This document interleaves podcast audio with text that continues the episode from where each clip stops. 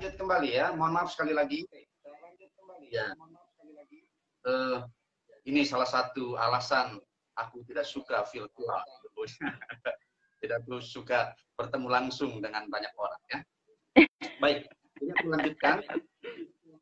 Ya, oke, oke, uh, lanjut. Aku ingin menggambarkan bagaimana sebagai seorang penonton aku kagum betul dengan Mas Don, panggilan Sodono Kusumo. Jadi uh, ketika kami masuk sebagai penonton, yang kami lihat itu di gedung Geraha Bakti Budaya. Jadi ketika kami masuk, yang kami lihat penonton itu sebuah layar besar uh, di bibir panggung. Itu layar besar dan tampak seperti lukisan. Dan itu memang lukisan di Penogoro jadi ada bentuk uh, orang uh, lukisan uh, penangkapan di Penogoro itu. Nah kemudian ketika gong ketiga sebagai tanda pertunjukan akan dimulai kemudian lampu penonton redup dan uh, menyalalah lampu panggung uh, Geraha Bakti Budaya itu dan yang mengejutkan adalah tiba-tiba gambar yang ada di lukisan itu, yang semula kita menduga lukisan tentu saja, bergerak dia. Bergerak dan kemudian mengatur komposisi sedemikian rupa. Aku memang tidak sempat bertanya kepada penonton lain, tapi aku mewakili penonton, aku yakin pasti punya pengalaman yang sama. Itu kagum sekali dan tidak menduga tiba-tiba itu bergerak orang yang ada di dalam lukisan itu. Dan ternyata itu adalah para penari dari Mas Don itu. Wah, itu luar biasa sekali. Uh, nah, aku ingin mengatakan bahwa jangankan puisi, Mbak Risa, teman-teman yang lain, lukisan saja itu bisa menjadi uh, inspirasi atau bisa menjadi uh, materi dasar untuk kita kemudian memanggungkan sebuah naskah, uh, memanggungkan sebuah peristiwa teater. Padahal lukisan penangkapan di Penogoro dari Raden Saleh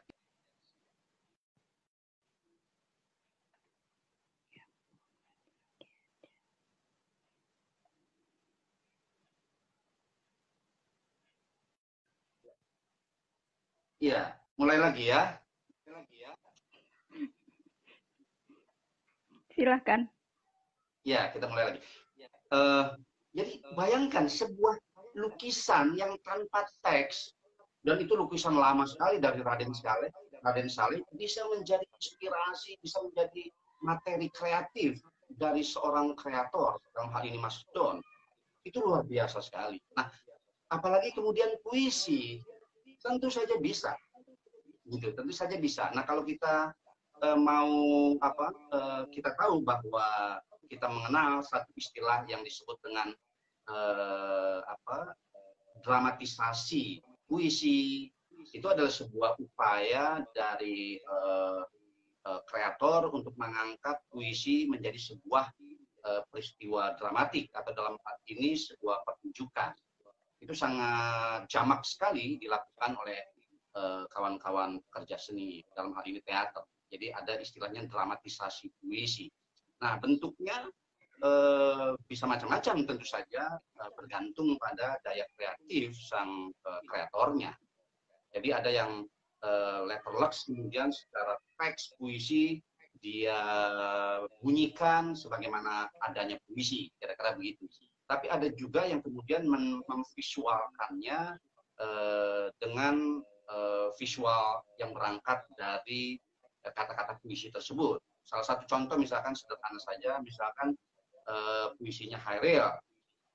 Aku ini binatang jalang dari kumpulannya yang terbuat, misalkan kira-kira seperti itu, maka si dramawan itu atau pemainnya itu atau aktornya itu atau dalam istilahku penafsirnya itu kemudian uh, berupaya menjadi semacam binatang di atas panggung gitu kira-kira.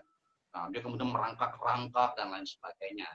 Atau puisinya uh, Wes Rendra misalkan. Uh, puisinya Mas Willy uh, cukup sering dimainkan misalkan Willy uh, Mas Zaitun nyanyian angsa.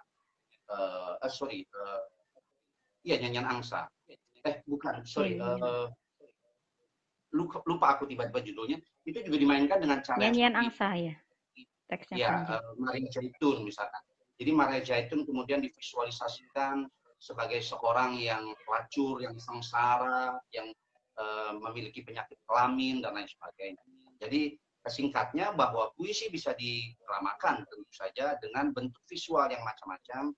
Tentu harga yang uh, menarik adalah bagaimana sang sutradara mengangkat puisi itu menjadi sebuah karya drama dengan daya kreatifnya sendiri. Nah, kira-kira begitu.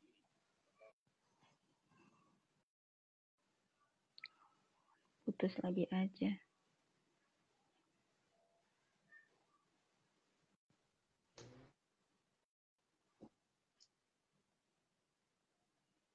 Ya.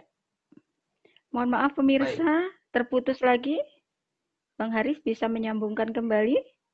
Ya. Ya, baik. Oke, bisa Jadi, bisa dilanjutkan lagi? Ya. Jadi sepertinya kita akan mulai terbiasa dengan yampet-yampet ini ya. ya akan keluar masuknya sudah terbiasa ya beberapa kali ini jadi, jadi hal yang rutin sepertinya tidak apa-apa ini tidak mengurangi kegairahan kita ya dalam mendiskusikan seni teater dan puisi pada malam hari nah um, begitu juga cerpen ada banyak pertunjukan-pertunjukan yang diberangkatkan dari cerpen ya gitu ya e, banyak sekali Nah, sekarang pertanyaannya adalah seperti apa uh, proses kreatif? Tuhan, ya Allah, kenapa keluar terus?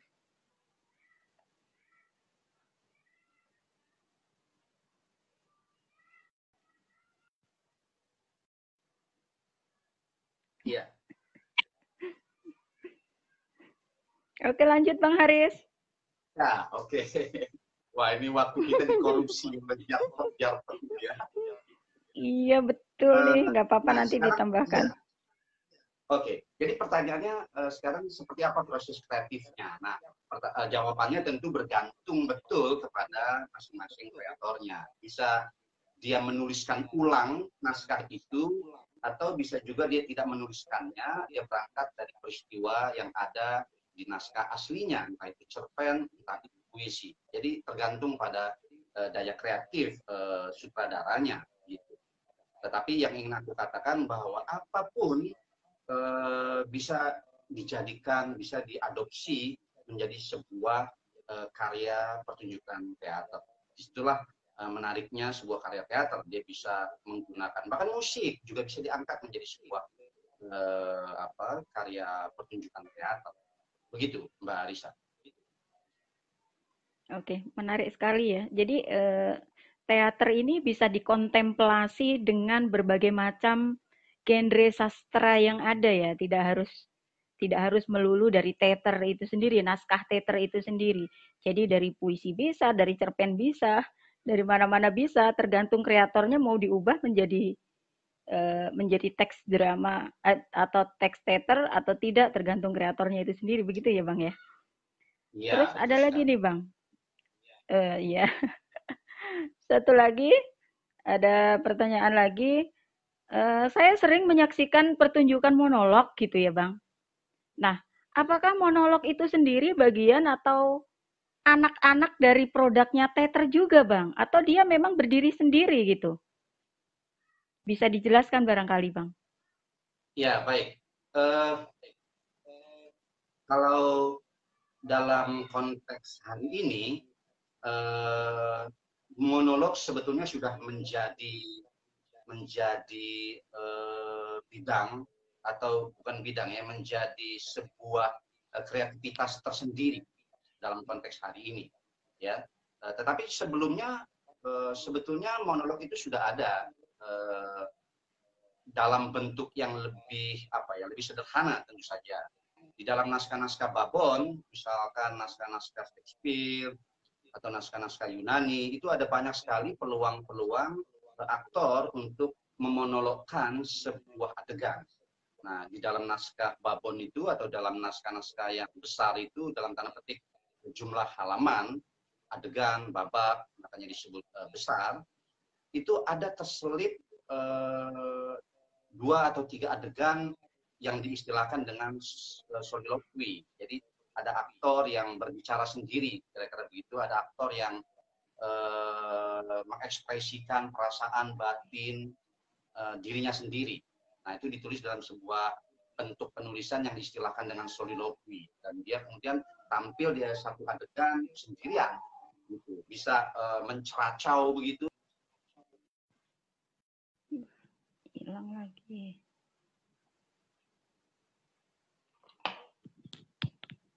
Ya. Lepas lagi. Oke, silahkan lanjut lagi Bang Haris.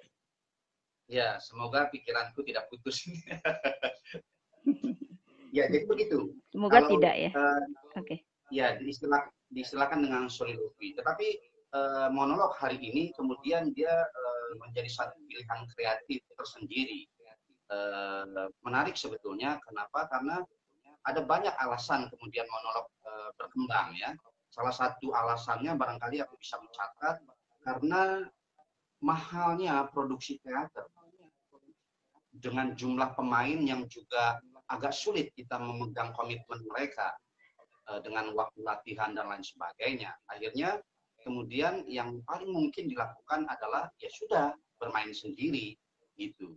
Akhirnya dengan uh, katakanlah keterbatasan itu maka monolog kemudian berkembang menjadi sebuah pilihan kreatif yang bisa diambil uh, zaman ini, hari ini, gitu dengan pertimbangan-pertimbangan tadi uh, menyangkut pendanaan, menyangkut waktu latihan yang lebih fleksibel karena bisa latihan sendiri di rumah dan lain sebagainya. Hmm. Jadi jawabannya adalah bahwa monolog sebetulnya bisa berdiri sendiri sekarang, tapi pada awal-awalnya memang dia menjadi bagian dari sebuah peristiwa besar yang dibangun di atas teater gitu. Uh, setidaknya yang terjadi di Indonesia seperti itu ya ada juga istilah-istilah lain yang uh, barangkali berdekatan dengan monolog, yaitu uh, one man show, one man play, dan lain sebagainya.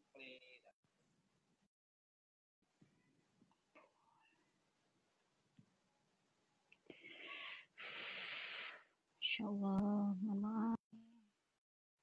Ya, seperti itu Mbak Arisa. Ya, oke. Okay ada komentar dari pemirsa ini Bang Haris, boleh saya bacakan sebelum kita lanjutkan ya. lagi ya. Ini dari Bang Riri Satria. Menarik penjelasan Bang Haris. Saya percaya terjadi konvergensi sekaligus divergensi dalam hal dalam hal ini antara bidang kesenian serta kesenian dengan bidang yang lainnya. Nah, kalau kalau kalau dikatakan divergensi dan konvergensi seperti ini gitu ya Bang Haris berangkat dari situ itu kira-kira eh, ketika ketika akan diterjunkan menjadi sebuah drama atau eh, teater itu seperti apa? Kalau tadi kan titik beratnya Bang Haris itu kan eh, kehidupan kita sehari-hari. Pernah tidak Bang Haris itu ingin menciptakan sebuah sebuah teks drama atau naskah drama yang di naskah teater yang berangkat dari sesuatu yang berbeda gitu, bukan kehidupan sehari-hari. Apa sih namanya kayak seperti film Star Trek itu dunia lain gitu loh. Eh, pernah tidak yang seperti itu, Bang Haris? Uh, uh, agak ini ya, agak agak uh, bias aku memahaminya karena sebetulnya begini, aku ingin menjawabnya dengan cara seperti ini. Uh, tidak ada satupun eh, peristiwa di semesta ini yang eh, yang berjarak dengan eh, sebuah karya seni dalam hal ini seni teater. Artinya dia bisa mengangkat banyak sekali peristiwa yang di luar dirinya sendiri. Aku ingin mencontohkan misalkan istilah eksperimentasi misalkan ya eksperimen ini sebuah istilah yang tidak berangkat dari teater. Ini ada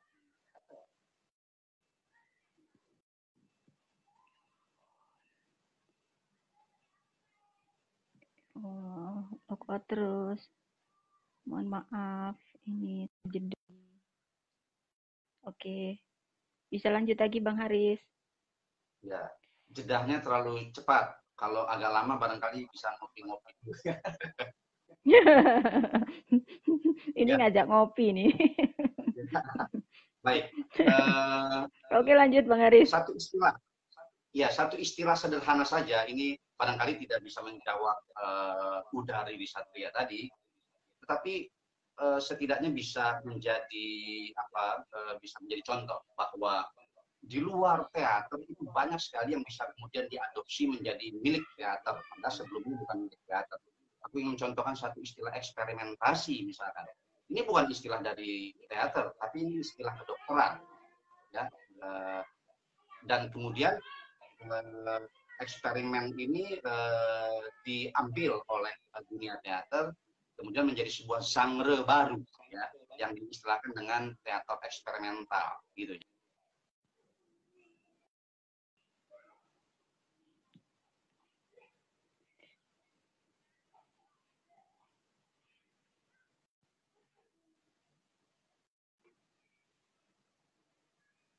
Iya. Bisa dilanjutkan ya? Ya, silakan Bang Haris. Uh, kira-kira seperti itu. Jadi uh, untuk tema-tema lain atau untuk kecenderungan-kecenderungan lain uh, sangat mungkin dilakukan oleh oleh apa teater.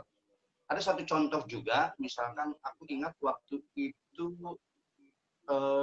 kreator dari aku lupa dari negara mana Eh, seluruh elemen pertunjukan yang kita kenal dengan uh, tubuh aktor, dengan uh, properti handprof di atas panggung itu tidak ada di atas panggung.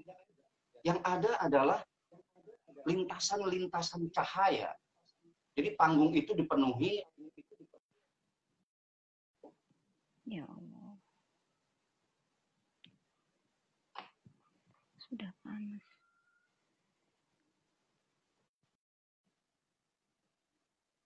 Oke, lanjut. Ya. Eh, nah, yang ada adalah lintasan-lintasan cahaya vertikal, horizontal, saling silang dan lain sebagainya. Nah, itu menjadi sebuah pertunjukan yang sangat dramatik. Gitu, sangat dramatik dan barulah pada ujungnya muncul tubuh-tubuh aktor, gitu ya, tanpa kata-kata. Nah, itu menjadi semacam uh, apa peristiwa dramatik bagaimana cahaya yang di apa di, dikreasikan oleh seorang kreator menjadi sebuah pertunjukan visual teater gitu.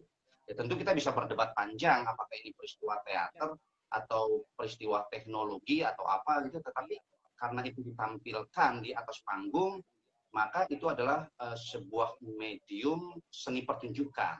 Artinya dia bisa menjadi uh, bisa diklaim sebagai sebuah pertunjukan teater.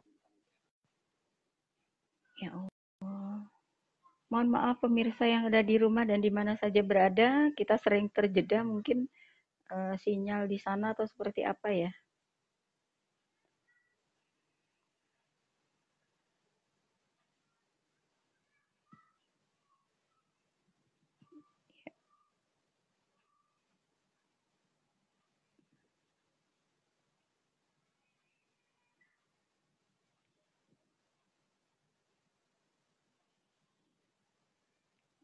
Bang Haris bisa masuk kembali?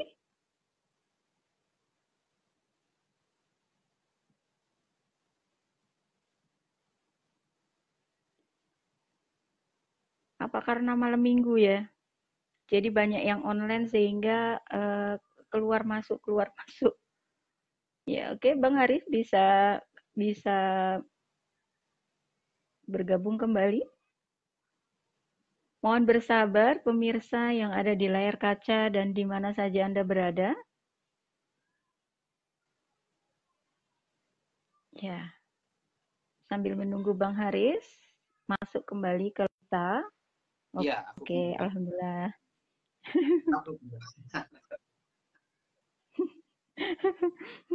ya Allah, mohon maaf ini bagaimana ini sinyal seperti ini mungkin karena malam minggu banyak yang online ya, Bang Haris.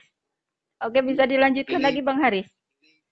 Ya, ini menjadi pelajaran buat ya nanti harus tumpeng dulu ya, atau doa bersama ya. Aduh, ya Allah, ya. Subhanallah. Uh, jadi uh, lebih kurang seperti itu, Mbak Risa, menjawab dari Risa Tria tadi ya. Uh, artinya apa pun yang uh, berada dalam kehidupan ini, entah itu teks, entah itu uh, disiplin ilmu, entah itu apa pun, itu bisa sangat mungkin untuk dikreasikan menjadi sebuah karya uh, seni pertunjukan dalam hal ini seni teater. Begitu. Oke. Oke, terima kasih Bang Haris. Selanjutnya masih ada pertanyaan dari ya. Ya, masih ada pertanyaan dari pemirsa yang hadir malam hari ini. Oke, Bang Haris bisa mendengarkan suara saya? Ya, baik. Oke, saya akan bacakan lagi pertanyaan dari pemirsa yang ada di layar kaca ini, Bang Haris. Ya, memang ya. sinyalnya ya. agak itu ya, Neni. Mohon maaf, ini mungkin gangguan seperti apalah ya. E, dari Ninin Kunin.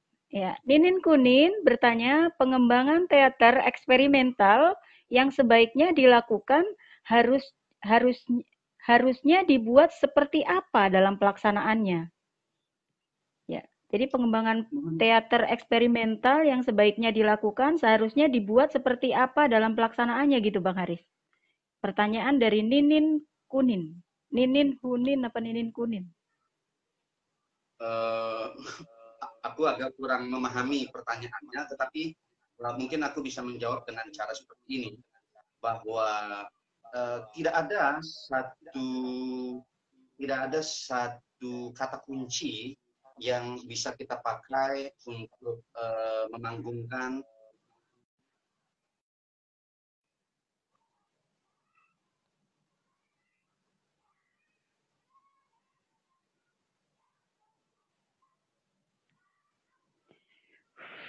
Ya Allah, sinyalnya keluar masuk.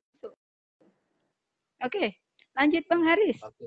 Ya, baik. Jadi tidak ada satu apa, tidak ada satu panduan pun atau tidak ada satu uh, cara yang uh, baik atau yang jitu bagaimana kita memastikan sebuah uh, bentuk pertunjukan, entah itu realisme, entah itu ekspresionisme, entah itu absurd atau entah itu uh, eksperimental. Itu agak agak agak sulit kalau di uh, jawab secara apa secara uh, pasti bagaimana caranya melaksanakannya gitu ya tetapi bahwa masing-masing genre itu atau masing-masing bentuk itu atau masing-masing jenis pertunjukan itu memang memiliki uh, kaidah atau memiliki hukum panggungnya sendiri-sendiri ya uh, nah uh, ketika kita ingin mengangkat sebuah karya realis maka agak sulit kalau kita kemudian Eh, cara berpikirnya adalah hukum panggung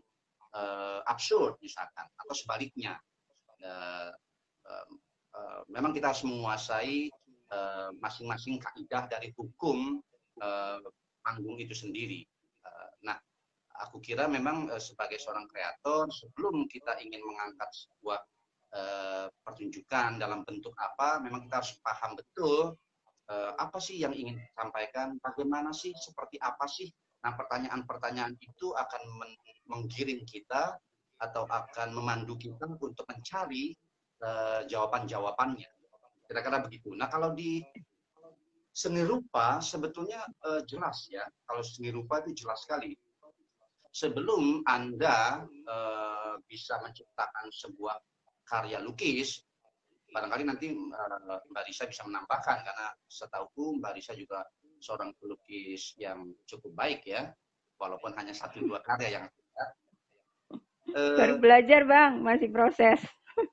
Iya, uh, apa namanya uh, jelas tuh kalau di sini rupa. Jadi sebelum kamu membuat lukisan aneh-aneh, ekspresionisme, membuat lukisan aneh-aneh apalah gitu, kita harus belajar dulu anatomi tubuh kan harus tahu betul uh, anatomi anatomi tubuh manusia. Karena itu ada di dalam uh, akademi kita belajar tentang anatomi, anatomi tubuh manusia. Maka uh, ada banyak kemudian pelukis-pelukis uh, yang melukis uh, model telanjang misalkan.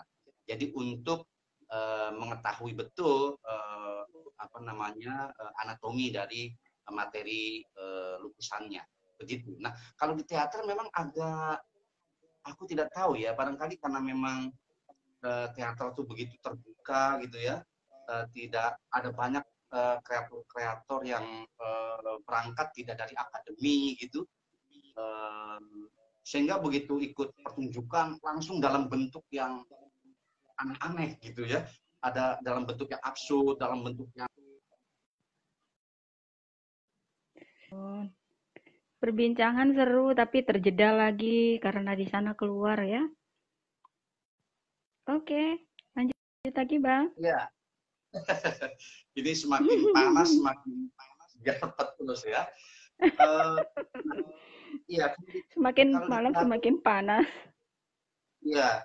Kalau di teater kemudian uh, kreatornya tidak belum mohon maaf aku uh, banyak tahu juga. Jadi belum memahami apa yang disebut dalam istilah seni rupa tadi anatomi tubuh manusia tiba-tiba dia sudah membuat kaki yang seperti apa gitu ya membuat kepala yang besar tiba-tiba membuat jam uh, apa istilahnya meleot meleot seperti lukisannya uh, Da Vinci misalkan atau Dali misalkan. Oh, itu jadi kita melihatnya malah ini pertunjukan opo gitu. Ini pertunjukan nganeh aja, eksentrik saja, tapi tidak ada uh, justifikasinya terhadap terhadap apa yang dilakukan. Nah itu karena memang tidak ada basic dari awal sang uh, kreator itu untuk mengangkat bentuk pertunjukan yang uh, yang aneh-aneh tadi gitu.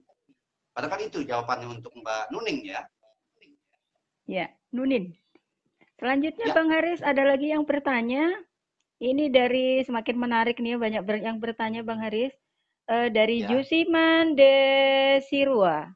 Izin bertanya, Bang Haris, kalau saja JSM kelak mengadakan event perform melihat potensi anggota JSM, bentuk pertunjukan seperti apa menurut uh, Bang Haris yang bisa kita persiapkan? Ya, jadi kalau misalnya JSM ini akan ada event event sebuah uh,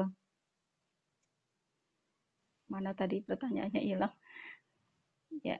Kalau JSM ini kelak mengadakan event perform, melihat potensi anggota JSM, bentuk pertunjukan seperti apa menurut Bang Haris yang bisa dipersiapkan oleh JSM? Begitu kira-kira. Hilang lagi. Mohon bersabar, Jusiman Desi Ruah terpuji dengan narasumber kita. Oke, Bang Haris. Ya. Eh, tadi sudah bisa mendengar pertanyaan saya atau perlu saya ulang lagi eh, pertanyaan dari Jusiman?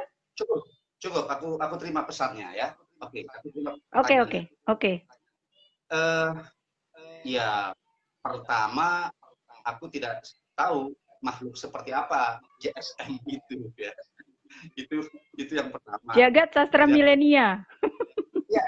Oh iya ya, aku, aku tahu singkatannya, aku tahu. Maksudku, tapi kan aku belum tahu kira-kira seperti apa uh, anggotanya, seperti apa uh, kecenderungan uh, orang-orangnya, cara berpikirnya seperti apa, ketubuhannya seperti apa, gitu. Itu kan aku tidak tahu. Tetapi uh, aku sekali lagi, aku tentu uh, harus menjawab dengan cara yang uh, bisa aku uh, jawab uh, aku tidak percaya bahwa uh, sebuah kelompok atau seseorang hanya uh, bisa memainkan dalam konteks seni pertunjukan hanya bisa memainkan satu bentuk saja